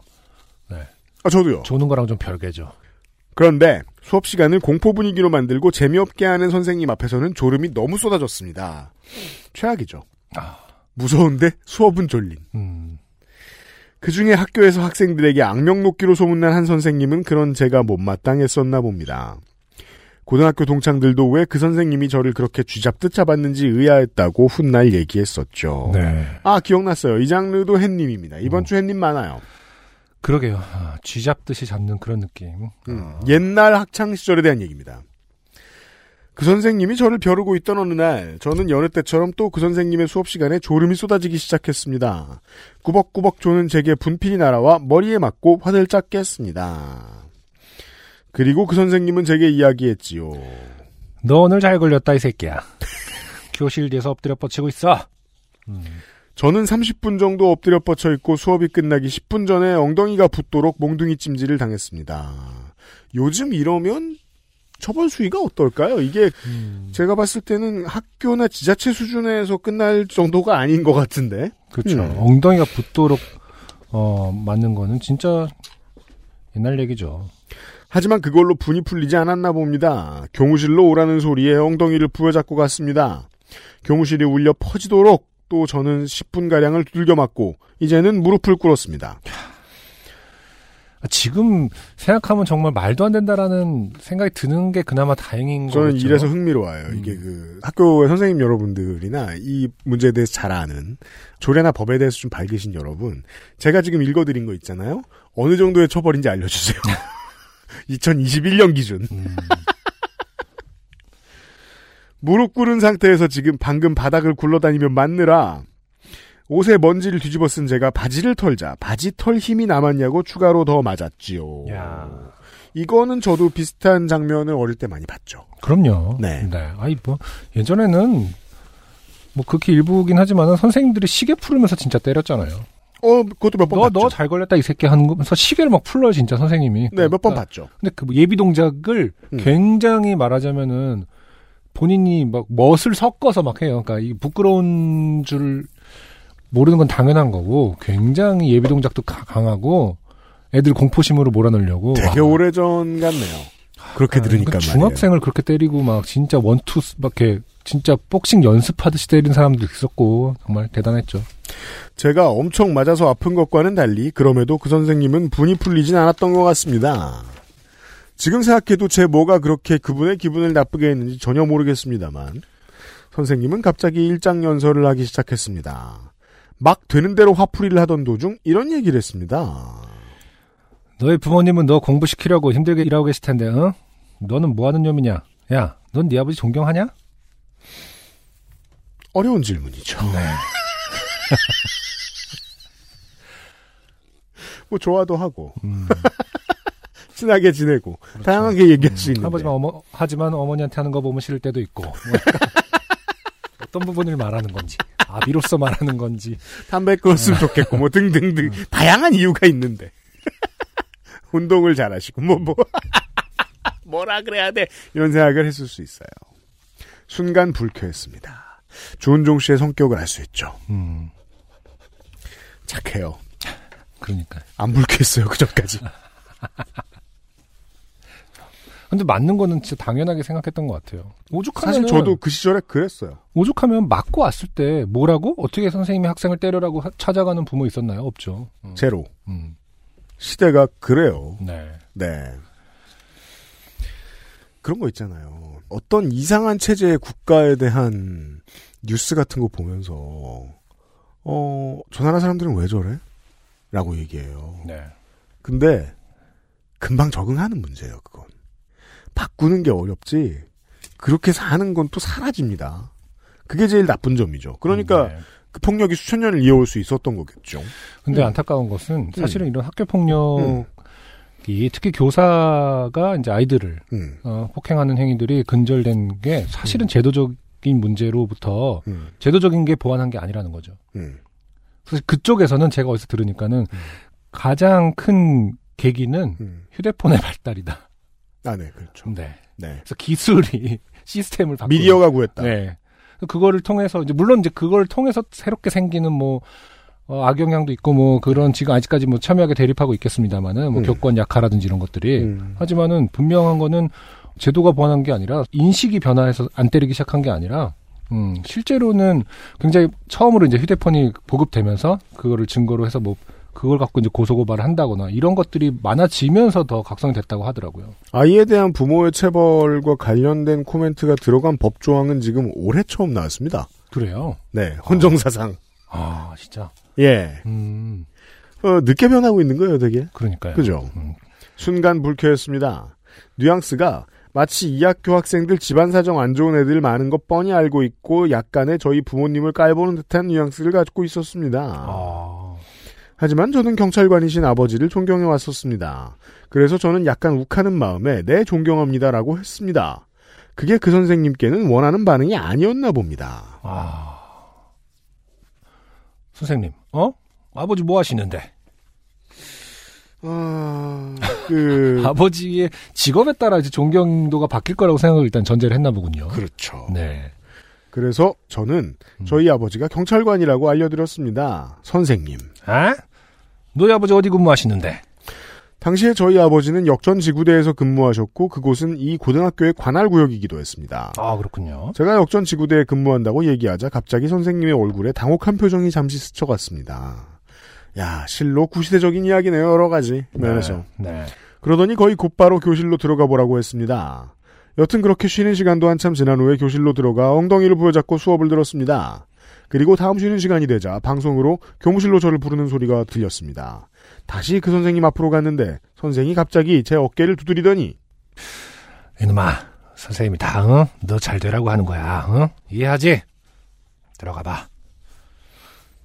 이게 이제 예전에는 어떤 의미인지 몰랐는데 현행범의 증거죠. 음, 이건 그 어떤 폭력에서 나타나는 일입니다. 네. 이런 것 그대로 배워서 선배들이 후배, 그니까 학창 시절에, 어, 뭐. 이런 식으로 정리할 수 있어요. 피해자를 한 번 더 만나거나 음, 현장에 한 번 더 찾아가거나 네. 자신의 범행을 합리화시키는 코멘트를 한 번씩 던집니다. 그렇죠. 이건 거의 모든 폭력 사고에 있어요. 맞아요. 네. 음, 그리고 어떤 대가를 약속하죠. 앞으로 힘든 거 있으면 나한테 얘기해라. 그런 거 이제 뭐 주로 선배들이 많이 했던 것 같습니다. 음, 그렇군요. 네. 음. 아 선배랑 대화를 안 해봤지 아직 잘 몰. 네. 선배, 거 봐요. 어떤 인생 패턴이 더 나은 것 같아요. 자, 아, 뭘또 그걸 비교해서. 굳이 이기려고 어, 어, 우리 같이 지금 팟캐스트 하는 입장에서, 어? 저는 살아온 길은 다르지만, 네, 같은 길, 같은 점에서 만나. 우리 인연을 나누고, 어? 그런 거 아니겠습니까? 아 그러게요. 못된 선배들이 누 구의 삶이 더 아름다웠고 의미 있었는가. 뭐, 음. 뭐 가 중요하겠습니까? 못된 선배들이 있었겠죠. 그럼요. 많이 네. 맞았죠. 그리고 음. 뭐, 꼭 같은 패턴으로 진짜 그 말이 맞는 것 같아요. 어른한테 배웁니다. 정확하게. 아 그럼요. 똑같은 패턴으로 하고요. 음. 저는 전혀 예상하지 못한 얘기라 순간 머릿속에 물음표가 떴고 교실로 들어와서야 대충 왜 갑자기 뜬금없이 이런 소리를 했는지 짐작이 갔습니다. 사실 마지막에 그 얘기를 안 들었으면 아마 별로 뒤끝이 없었을 것 같습니다. 제가 다녔던 학교가 뭐 워낙 애들이 많이 때리기로 유명한 학교기도 했으니까요. 이걸 뭐 애들 을로 바꿔도 뭐 똑같은 얘기입니다. 네. 그 얘기를 듣는 순간 오히려 그 선생님에 대한 씁쓸함이 더 크게 와닿았습니다. 한참이 지나서 이 얘기를 아버지에게 했는데 아버지는 맞을만 했으면 맞아야지 라고 쿨하게 얘기하고 지나가셨어요. 아, 이게, 그러니까요. 이것이 가장 큰, 아, 문제 중에 또 하나죠. 아, 시대와의 이별은 이렇게 질척질척하고 어려운 일입니다. 경찰관인 아버지가 맞은 말씀 맞아야지, 우리 아들. 막상 쓰고 나니 긴 내용에 비해 생각보다 몸이 건조하게 끝난 것 같아 조금 송구한 느낌이 드네요. 그렇죠. 왜냐하면 우리는 체화하고 폭력을 당하고 살았던 세대라 몸이 건조하게 표현할 수밖에 없습니다. 이게 정직한 표현이 맞아요. 네. 예. 매일 온도차가 심해지는 요즘 건강하시길 기원하면서 매일 줄입니다. 긴 글 읽어주셔서 감사합니다. 나의 맥북 프로 16 2019년형에서 보냄. 네. 네. 프로세서가 인텔 거일 때군요. 제가 요즘 M1이 들어간 걸 샀거든요. 주은종 씨 업그레이드 하면 후기 보내주시고 뭐야 이게. 큰일 납니다. 주은종 씨 고마워요. XSFM입니다. 피부, 미백의 해답을 찾다. Always 19, Answer 19. 전국 롭스 매장과 엑세스몰에서 만나보세요. 긴 마지막 사연. 네. 김정진 씨의 사연인데요. 음흠. 어, 이분도 고추장 빌런 김승태 씨와 마찬가지로 네네. 똑같이 85회에 처음 소개되셨던 아, 그렇군요. 오래된 청취자입니다. 네. 오랜만이에요. 안녕하세요. XSFM 소속 노동자 여러분. 안녕하세요. 저는 벌레가 드는 닭 한 마리를 경험하고도 닭 한 마리를 좋아하며 영화관과 빵집에서 햇님들을 만났으며 이전에는 Royal Rumble이 이루어진 삿포로행 비행기에 탔던 김정진입니다. 오랜만이에요. 참으로 오랜만에 사연을 씁니다. 그동안 잘 지내셨는지요? 저는 XSFM 컨텐츠를 들으며 잘 지냈습니다. 네. 그동안 저는 각종 직업군에서 하던 알바를 그만두고 그냥 회사원 1로 레벨업을 하였습니다. 그렇구만요. 지금은 주로 전산실이라고 부르는 IT support 팀에서 일하고 있습니다. 음. 아, 그렇군요. 이 IT support 팀을 다룬 유명한 드라마 있지 않습니까? IT 뭔데요? Crowd라고. 그런 게 있어요? 그 영드인가? 그게 굉장히 2013년? 2011년 뭐 이럴 때에 굉장히 유명한 거거든요. 그 아. 전산실에서 일어나는 일들이에요. 시트콤인가 보네요. 네네, 시트콤 네. 같은 건데. 음. 전공과는 전혀 상관이 없지만 다들 그렇듯 어쩌다 보니 일을 하게 되었습니다. 음. 주임으로 입사했는데 어쩌다 보니 3년 차에 과장도 달았습니다. 이건 자랑이라기보다는 앞으로의 사연 전개에 필요하여 미리 말해둡니다. 좋아요. 음흠. 사실 전산실에 있으며 겪은 많은 일들을 사연으로 써도 손색이 없지만 그건 어쨌든 비밀 유지 서약에 어긋나니까 그걸 제외한 일을 써봅니다. 이것은 햇님 플러스 공인인증서 장르의 사연입니다. 아, 이런 거 언제 만나나 제가 고민했어요. 왜냐면 기다리고 있었어요. 음, 그냥 공인인증서 장르는 어, 감정은 많이 이제 그, 공감은 많이 할 수 있지만, 네. 모든 분들이 다 겪은 거라서, 그렇죠. 대단치 않을 수 있어요. 음. 그런데 공인인증서에 햇님이 녹아 들어가면, 아. 네. 그렇군요. 아, 사- 보죠. 생각만 해도 좀 답답함이 몰려옵니다. 보시죠. 전 개인적으로 그 이나라 도움 사연 하나 좀 기다리고 있습니다. 뭐요? 굉장히 그 어, 예. 지원 사업에 필요한 그 이나라 도움이라고 있거든요. 네. 국가에서 이제 그걸 통해서 이제 그렇죠. 네. 음. 그거 이제 사람 저기 영혼을 갉아먹는 음. 일들이 많이 생기거든요. 아. 굉장히 악, 악명 높은 시스템입니다. 네네네. 네. 음. 자, 아무튼 얼마 전 저희 팀 내 옆 파트에는 신입이 들어왔습니다. 음. 신입은 저보다 한 살이 많았습니다. 음흠. 그리고 여기가 첫 직장이라고 해서 취준생 생활을 오래 했구나 생각했습니다. 하지만 그는 정말 일을 할 줄 몰랐습니다. 그냥 아는 게 별로 없어 보였습니다. 명색이 전산팀인데 PC를 주고 각종 선을 연결을 잘해서 쓰면 된다고 하니 멀뚱멀뚱히 서 있었습니다. PC를 주고 쓰면 된다고 하니 멀뚱히 서 있었단 얘기는요. 네네. 그냥 USB 1.0도 연결할 줄 모르는 사람이라는 은유일 수도 있어요. 음, 네, 한번 볼까요? 네. 어, 멀뚱멀뚱 서 있었습니다. 할 줄 모른답니다. 아, 그냥 총체적으로 이 한 문장을 압축하셨네요. 할 줄 모른답니다. I don't know. 음. 무적에. 그래서 구멍에 맞춰서 선만 꼽으면 되는 건데 그게 어렵냐고 하니 뭔가를 해보더니 또 서 있었습니다. 심즈예요. 어. 버퍼가 걸린 거죠. 기능 없음. 음. 그래서 결국 제가 가서 연결해 줬습니다. 이게 시작이었습니다. 그 연결이 뭔지 모르겠습니다. 그냥 음. PC 본체를 줬는데 음. 연결을 안 하고 있었다는 것이 음. 아마도 기껏해야 USB, 음흠. HDMI, 그쵸. DVI, 음흠. DP 케이블 몇 개 없어요 요즘은. 그렇죠. 요즘 진짜 몇 개 없죠. 랜. 그게 다잖아. 그는 의사소통에 문제가 있는 듯 보였습니다. 단학가체를 쓰는 사람이 아무도 없는데 단학가체를 계속 고집해서 서로 불편하니 하지 말자 했더니 자기는 이게 편하답니다. 아, 저는 괜찮은데요? 막 이런 거죠. 아, 저는 괜찮습니다. 네. 음, 괜찮지 않으십니까? 좋지 않습니까? 알겠다고 했습니다. 네. 사람들은 슬슬 그와의 대화를 피했습니다. 자. 이거는 정말로 음, 지금 벌써 95% 몰입하신 청취자분들이 계실 거예요. 그럼요. 자유복 회사라서 양복과 타이를 입고 올 필요가 없다 했습니다. 자기는 이 옷이 편하답니다. 아, 양복과 타이를 입- 입었군요. 저 이런 사람 알아요. 음. 하지만 타이와 셔츠가 일주일 내내 동일해 보였습니다. 그 다음 주에도 그랬습니다. 그건 hitman 47. 왜 동일해? 사람들은 그와 밥 먹는 걸 피하기 시작했습니다. 그러니까 그 색깔이나 패턴만 같은 셔츠가 아니라 그냥 같은 셔츠라면 음, 정말 같은 셔츠라면. 이것뿐이면 다행인데 그는 일을 잘 하지 못했습니다. 그렇죠. A 과장님을 찾는 전화가 왔는데 누군지 듣지도 않고 전화기를 들고 일어나서 A 과장님을 찾았습니다. 아, 그러니까 전화 건 사람이 누군지 듣지 않고 네, 아, 과장님 저한데요.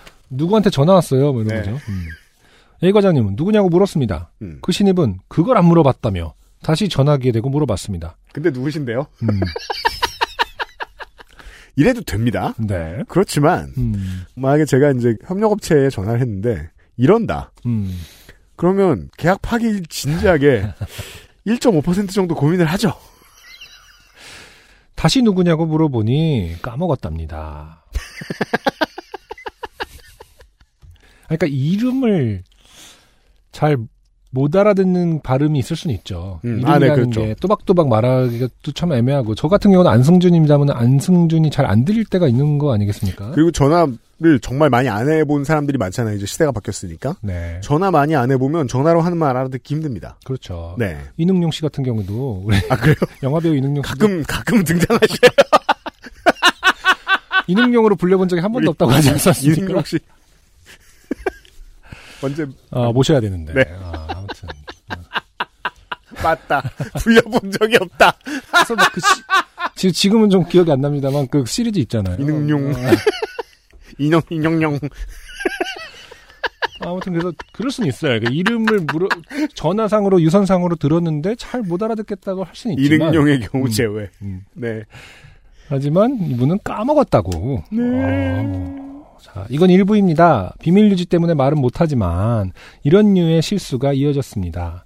통화 시에 메모를 좀 하라고 했습니다. 하지 않았습니다. 음. 매뉴얼을 만들어서 이대로만 대답하면 될 것 같다고 합니다. 다들 그냥 알았다고 했습니다. 그렇죠. 매뉴얼을 만드는 거야 뭐 그렇다 칩시다. 음. 아, 근데 메모는 안 한다고? 또 음. 굳이? 그렇군요. 어, 문제는 제가 남아서 추가 근무를 하던 얼마 전에 일어났습니다. 연말정산 시즌이었습니다. 음. 그것 때문에 추가 작업을 한 건 아니고 해외에서 와야 할 답이 안 와서 퇴근이 늦어졌습니다. 그거 말곤 딱히 할 업무가 없어서 제가 좋아하는 아- 아이돌의 V앱을 틀어놓고 업무를 하고 있었습니다. 이게 이제 정상적인 직장인의 삶이죠. 사무실엔 그와 저 그리고 오후 출근하는 주인만 있었습니다. 음. 그가 제 자리쯤 다가와서 저를 빤히 바라봐서 왜 저를 그렇게 보세요? 했는데 혹시 저 연말 정산하는 거 알려주실 수 있냐고 했습니다. 뭐 이건 뭐 당연히. 예, 예. 신입 때는 당연히 이거 힘듭니다. 저도 처음 입사했을 땐 버벅된 것 같아서 알려주겠다고 했습니다. 사내 공지가 잘 돼 있는 편이라서 공지를 읽어보았냐고 먼저 물었습니다. 읽었답니다. 그럼 어디까지 했느냐고 머릿속에 어. 먹구름이 살살 끼죠. 어, 어떡해. 괜히 물었네. 그러면 어디까지 했냐고 물어보니 잘 모르겠답니다. 아. 물론 음, 일을 먼저 해본 입장에서 모르면 물어보라고 해야 돼요. 네네. 꾸준히 계속 모르면 물어봐. 모르면 물어봐. 음, 언제든지 괜찮아. 모르면 물어보세요. 라고 해야 돼요. 네네. 근데 그 모르겠다가 무엇을 모르겠다가 아니라 음, 모르겠는데요. 그렇죠. 제 인생 어디로 흘러갈지 모르겠는데요. 이런 느낌의 모르겠는데요가 있잖아요. 예. 음. 그래서 노트북을 빌려줄 테니 해보라고 공지 보면 쉽다고 했습니다. 음. 그는 노트북을 받아들고 멀뚱멀뚱 서 있었습니다. 다시 버퍼가 걸렸습니다. 홈택스에 들어가 보라고 하니 또 멀뚱멀뚱 제 뒤에 서 있길래 홈택스 홈페이지를 열어주었습니다. 이제 해보라고 했습니다. 그는 아무것도 하지 않고 서 있었습니다. 나, 땡땡씨, 뭘 해야 할 것 같아요? 땡땡씨. 연말정산이요? 해보라고 했습니다. 연말정산 메뉴가 있는데도 누르지 않고 서 있길래 그걸 눌러주고 야, 이제 자리 가서 공지 보고 해보라고 했습니다. 저도 이제 영어로 메일을 써야 했거든요. 네. 영어로 채팅도 해야 해서 정신이 없었습니다. 네. 아, 근데 갑자기 그가 공인인증서가 필요하냐고 물었습니다. 어, 환장, 환장했습니다. 음. 그래도 저는 친절하게 그렇죠. 오- 어, 올해부터는 공인인증서가 없어도 돼서 간편 인증을 해보라고 했습니다. 아 이제 근데 이 상황에 공인인증서가 필요하냐고 물을 사람이면 그렇죠. 새로 바뀐 제도를 모를 가능성은 100%죠. 많이- 그렇죠. 네. 간편 인증으로 하면 돼요. 그러면 이제 더 헷갈릴 수도 있어요. 간편 인증이요? 이러면서 저는- 땀을 흘리고. 어, 저는 공인인증서를 해야 되는 줄 알았는데요. 이렇게 될 수도 있죠. 음. 한참 있다가 저한테 땡땡어 인증이 안 된다며 찾아왔습니다. 네. 저는 땡땡어 엔지니어가 아닙니다. 자, 이건 저희한테 하는 말이죠. 네. 억울합니다. 이런 소리죠. 어쩌라고 싶어서 그걸 저한테 물어보면 제가 알까요? 라고 했습니다. 그는 저에게 핸드폰 화면을 보여주었습니다. 억지로 봤더니 계좌번호는 입력했는데 억지로 봤더니가 너무 웃긴다. 이렇게 눈을 너 눈을 찔끔 감고 딱 봤더니 뭐 강아지 사진. 갑자기 공인 그거 하다가 귀, 귀엽죠? 뭐 약간 저희 집- 예쁘고 음, 저희 집 강아지입니다. 그러니까 이걸 보고 음. 있다가 10분이 지나서 로그아웃이 됐는데 계좌번호는 입력했는데 은행을 선택 안 했더군요. 아, 아 마 통장 입금으로 인증 확인을 하는 것 같았는데 아 그런 거 이런 들어오고 뭐 이런 거. 네. 어, 물론 할 수 있는 실수예요. 그럴 수 있죠. 근데 다른 실수가 겹치는 건 어쩔 수 없잖아요. 사람의 인상에서. 여하튼 그랬습니다. 땡땡호 인증 후 어찌저찌 하는 듯 해서 자리로 다시 가라고 했습니다. 아, 계속 옆에 있었던 거야? 개사진 어. 보면서 그는 2020년 12월 입사라서 와 따끈따끈한 일이군요, 어. 진짜로. 12월 입사이니 12월만 하라고 10번 이상 말했는데 야, 이건 진짜 조회 기간을 1월부터 12월로 전체 체크를 하고 저한테 다시 왔습니다.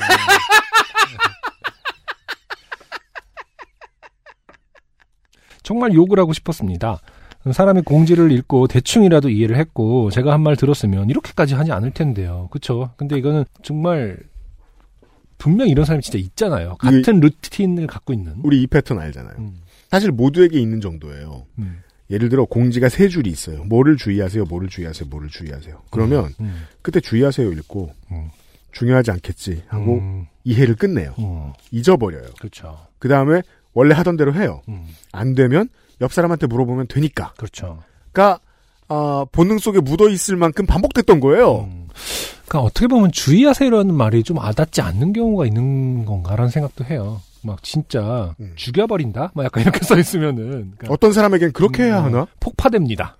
예. 뭐 막 뭐 진짜 다양한 방식으로 워닝을 해야 되는 건가? 그러니까 왜냐면 주의하세요가 진짜 주의 안 해도 조금 봐줄 것 같은 느낌을 좀 주지 않나요?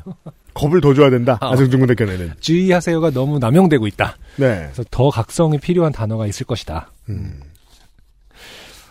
아무튼 뭐 갑자기 그 최대한 한번 이해해 보려고 하는 중입니다. 어쨌든 음. 주의하세요라는 말에 문제가 있지는 않은가. 네.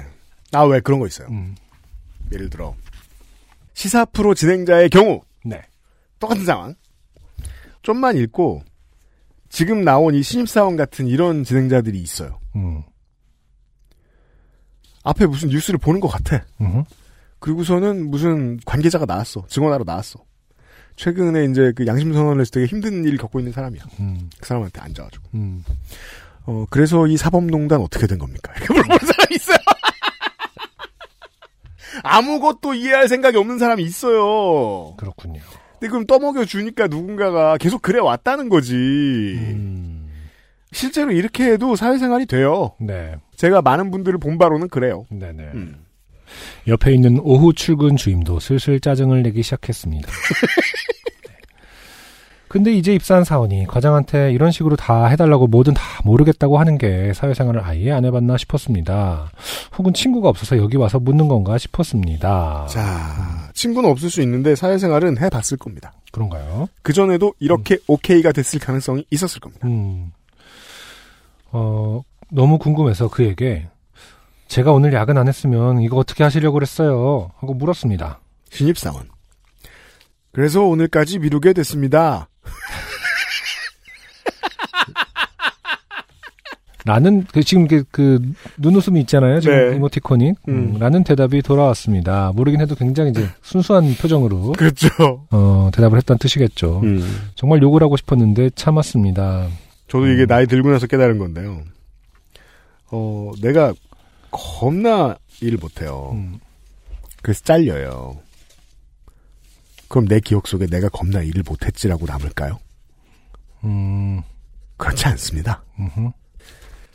사람은 본능적으로 자기 위안을 만들어내야 하기 때문에 그게 생존이기 때문에 음, 내가 이런 사람이라는 걸 몰라야 돼요. 몰라야 살아요. 중요합니다. 전체 월이 체크된 부분을 12월만 선택되게 고쳐주었습니다. 음. 그리고 이제 진행하라고 하니 또 그냥 계속 서 있었습니다. 왜 그러죠? 이 기능은 뭐죠? 이게 무슨 문제인지는 보스턴 다이내믹한테 물어봐야 되나요? 왜 이런 고장이 나는 거죠? 음. 자리로 가서 하라고 했습니다. 저 자리로는 보내야 가요. 음, 이제 공지를 읽었는지 저에게 돋보기를 다 눌러야 하냐고 묻습니다. 이 부분은 연말정산 해 보신 분이면 어떤 아, 그거. 단계- 어, 어. 네, 그 돋보기. 어떤 단계인지 아실 것 같네요. 네. 네라고 대답했습니다. 그래서 너무 또 답답해서 어 이거 공지 보고 하기 어려우시면 나중에 업무는 어떻게 하시려고 하세요? 이 정도는 하실 수 있어야죠. 라고 했습니다. 음, 그는 그냥 웃었습니다. 음, 열심히 하겠답니다. 최고예요. 이제는 저도 답이 없다는 것을 느끼고 그냥 가져오라고. 아, 아, 근데 이게 사실은 그분이 제일 원하셨던 단계일 텐데요, 그렇죠? 코바 결국은 해줄 거면서 뭐 약간 이런 거 아닌가요? 사람들은 친절하다니까 약간 이런 느낌. 그냥 가져오라고 내가 해주겠다고 했, 습니다 해줬습니다. 그는 동의 버튼과 작성 버튼 그리고 제출 버튼만 눌렀습니다. 이러면 네. 내년에 딴 사람이 또 해줘야 됩니다. 음, 그렇죠. 네. 어, 아, 저도 이런 거 진짜 너무 그 스트레스 받는 편이라서 공인 인증서 이런 거 되게 싫어하거든요. 음, 음. 아, 누가 해줬으면 좋겠다는 생각 당연히 하죠. 이 사람 끝까지 지금 볼 때는 버틴 것 같거든요. 이렇게 진짜 아, 끝까지 맞아요. 해주게끔 하려는 어떤 결국엔 해주게끔 하려는 어떤 어, 그것도 본능적인 전략이에요. 음, 전략이 있을 수 있습니다. 음. 네. 글쎄요, 지금 이 사연 보내주신 분의 어떤 교육 방법이 음. 효과가 진짜 전혀 없는 것 같네요. 친절하게, 친절하게 단발성으로 알려준 건 어쨌든 효과가 전혀 없었습니다. 네. 음. 김정진 씨는 뭐 사실 이긴 적이 없고요, 지금. 100% 패배하고 있고요. 완패죠, 완패. 네. 이런 분들이 이제 막 생각구름 속에 있던 단어 딱 다 해주고 이제 도- 뒤돌으면서 음. 압승 뭐 약간 이러면서 아이고 말해버렸네 이러면서 돌아가는 거죠. 평화. 음. 네. 끝난 줄 알았습니다. 근데 신입이라 중소기업 청년 소득세 감면 90% 신청도 해야 된답니다. 그리고 이제 와서 점점점 소득세 감면이란 연말 정산이랑 무슨 연관이냐고 어떤 것부터 하면 되냐고 물었습니다. 와, 지옥 같은 신입 사원이네요. 연말 정산이라는 게 뭔지 읽어라도 보면 대충 알 수 있는 내용이지만 이제 그에게 그런 걸 바라는 건 굉장히 기대라는 걸 알았습니다. 완전히 지금 완- 그러게요. 패배한 상태죠. 끌려다니고 있습니다. 아니, 진짜 과장급 되면 울고 싶은 게, 네. 이 사람을 일을 시켜야 되잖아요. 그러니까요. 와우. 영어로 타자를 치면서 말로는 연말정산에 대해 간략히 설명했습니다. 아, 갑자기 본인의 영업, 그, 업무 능력을 뽐냅니다. 아, 그리고 이거는, 너무 지금, 어, 자존감이 떨어져서 지금 업무 능력을 뽐내는 문장을 하나 집어넣었어요. 근데 어, 김정진 씨가 맞는 말일 거예요. 음, 옆에 사람이 무능하면 이것도 생존 전략이에요. 음, 음, 음. 내가 올라가요, 갑자기 능력이. 이거 자연스러운 일입니다.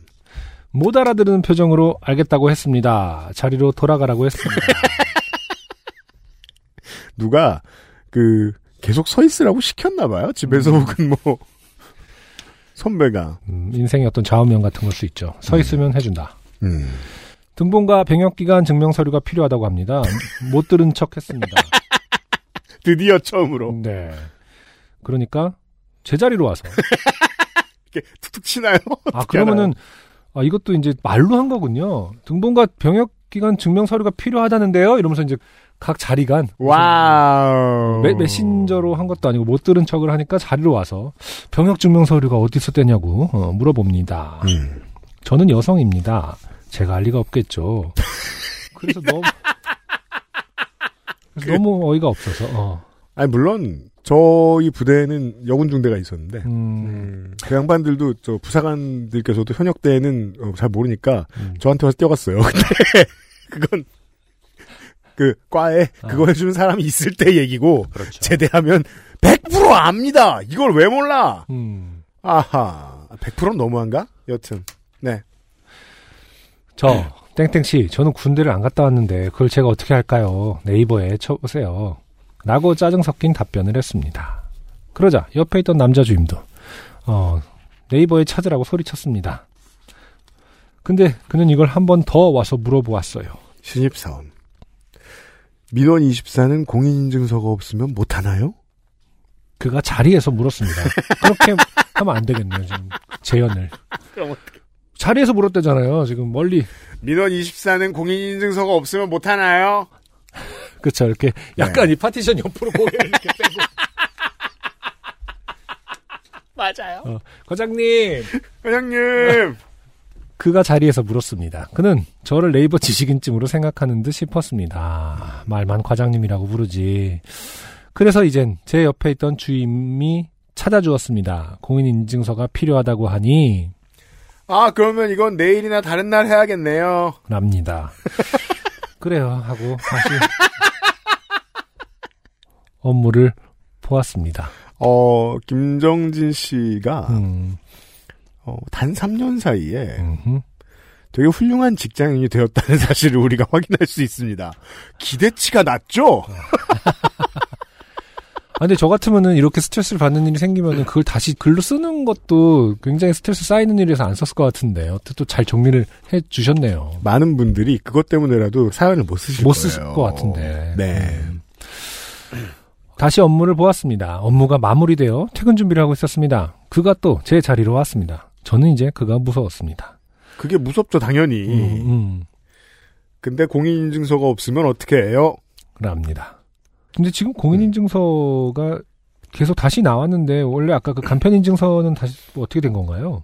그걸 만들었죠. 아 그걸 얘기하는 건 거죠 지금? 그랬다가 지금 공동- 민원 24에 들어가서 민원 입사는 또 공인인증서가 없으면 못 하나요? 그건 아니- 물어보고 있죠 제가.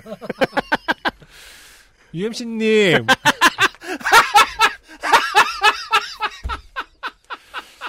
민원 24는 간편 인증서로 안 되는 거예요? 그럼 저 째려봐야 나, 나 짜증나? 음, 저도 잠깐 헷갈렸습니다. 어.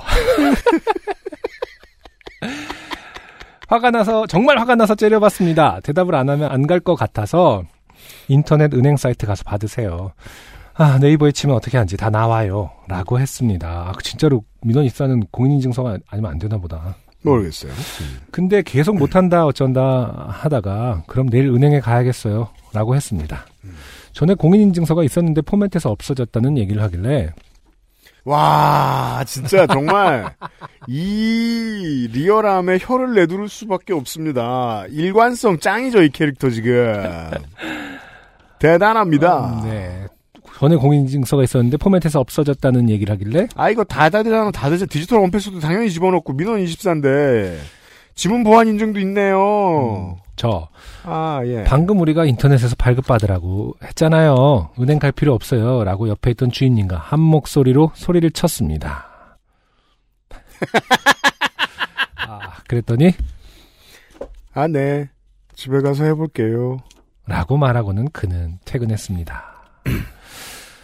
그는 괜찮은 대학을 나왔고 군대도 다녀왔습니다. 사회생활 경험이 아예 없는 것은 아니라고 들었습니다. 그게 제가 사회생활에서 깨달은 김정진 씨도 당연히 알고 계실 중요한 이슈입니다.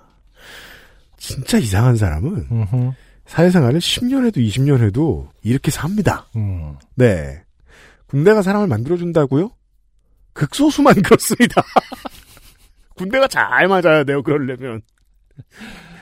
이것이 징병제가 큰 의미가 없는 이유지요. 네. 아, 그냥 그렇습니다. 그는 오늘 또 다른 주임님들에게 병역 증명 서류에 대해 물었다고 했습니다. 옆 파트의 파트장인 과장님에게 이 이야기를 했더니 과장님은 저에게 바닐라 라떼를 사주셨습니다. 그쵸. 자, 이런 외계인이 오니까 지구인들이 뭉치고 있죠. 음, 음. 환장하겠다고 하십니다. 저는 그냥 입을 닫았습니다. 그 심정을 이해했습니다. 늘 생각하지만 마무리가 어색하군요. 이번 설 선물은 액세스몰에서 준비했습니다. 네. 좋은 상품 팔아주셔서 감사합니다. 전산실 이야기를 언젠가 할 수 있게 된다면 랜선을 꽂지도 않고 인터넷이 안 된다면 노트북을 들고 온 사용자나. 음, 카메라를 가려놓고 카메라가 작동을 하지 않는다면 찾아온 사람들에 대한 이야기를 한번 해보겠습니다. 이게요. 네. 제가 기다리는 것 중에 전산실 사연이 있거든요. 음, 이게 전산실 사람들에게는 당연한 것들 중에 음, 안 되는 사람들이 꽤 많단 말이에요. 네. 근데 이게 안 되는 사람을 전산실에서 보면 도와줄 만한 정상인과 아닌 사람으로 구분하는 능력이 생겨요. 그래서 그 IT 클라우드라는 드라마 보면은 전화 오면은 딱 목소리 듣고 녹음된 거 틀어요. 껐다 켜보셨어요? 그럼 어 되네요. 그러면서 어, 오케이 뭐 welcome 그러고 끝나는 그거 다 녹음돼 있거든요.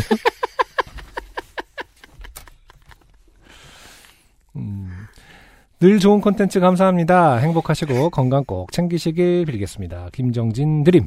김정진 씨 고맙습니다. 네, 완패한 김정진 씨. 그렇죠. 아, 유감입니다. 음, 이게 말이에요. 직장이라는 게 2년이래 가지고 말이에요. 네. 사람이 시작하는 지점이 좀 뒤에 있을 수도 있고 좀 음. 멀리 있을 수도 있고 그렇잖아요. 그렇죠. 보통 끌고 가게 됩니다. 맞아요. 네. 음. 이게 제일 힘든 문제죠. 저는 사회생활 힘들다 힘들다 많이 얘기하는데 제일 힘든 게 이건 것 같아요. 누구 가르치기. 음, 웬만하면 가르치면서 가야 되니까. 그렇죠. 예. 음. 어, 김정진 씨 무슨 일 있을 때마다 저희한테 푸세요. 진상은 아니신 거 알고 있으니까. 고맙습니다. 감사합니다. 네. 여기까지. 네.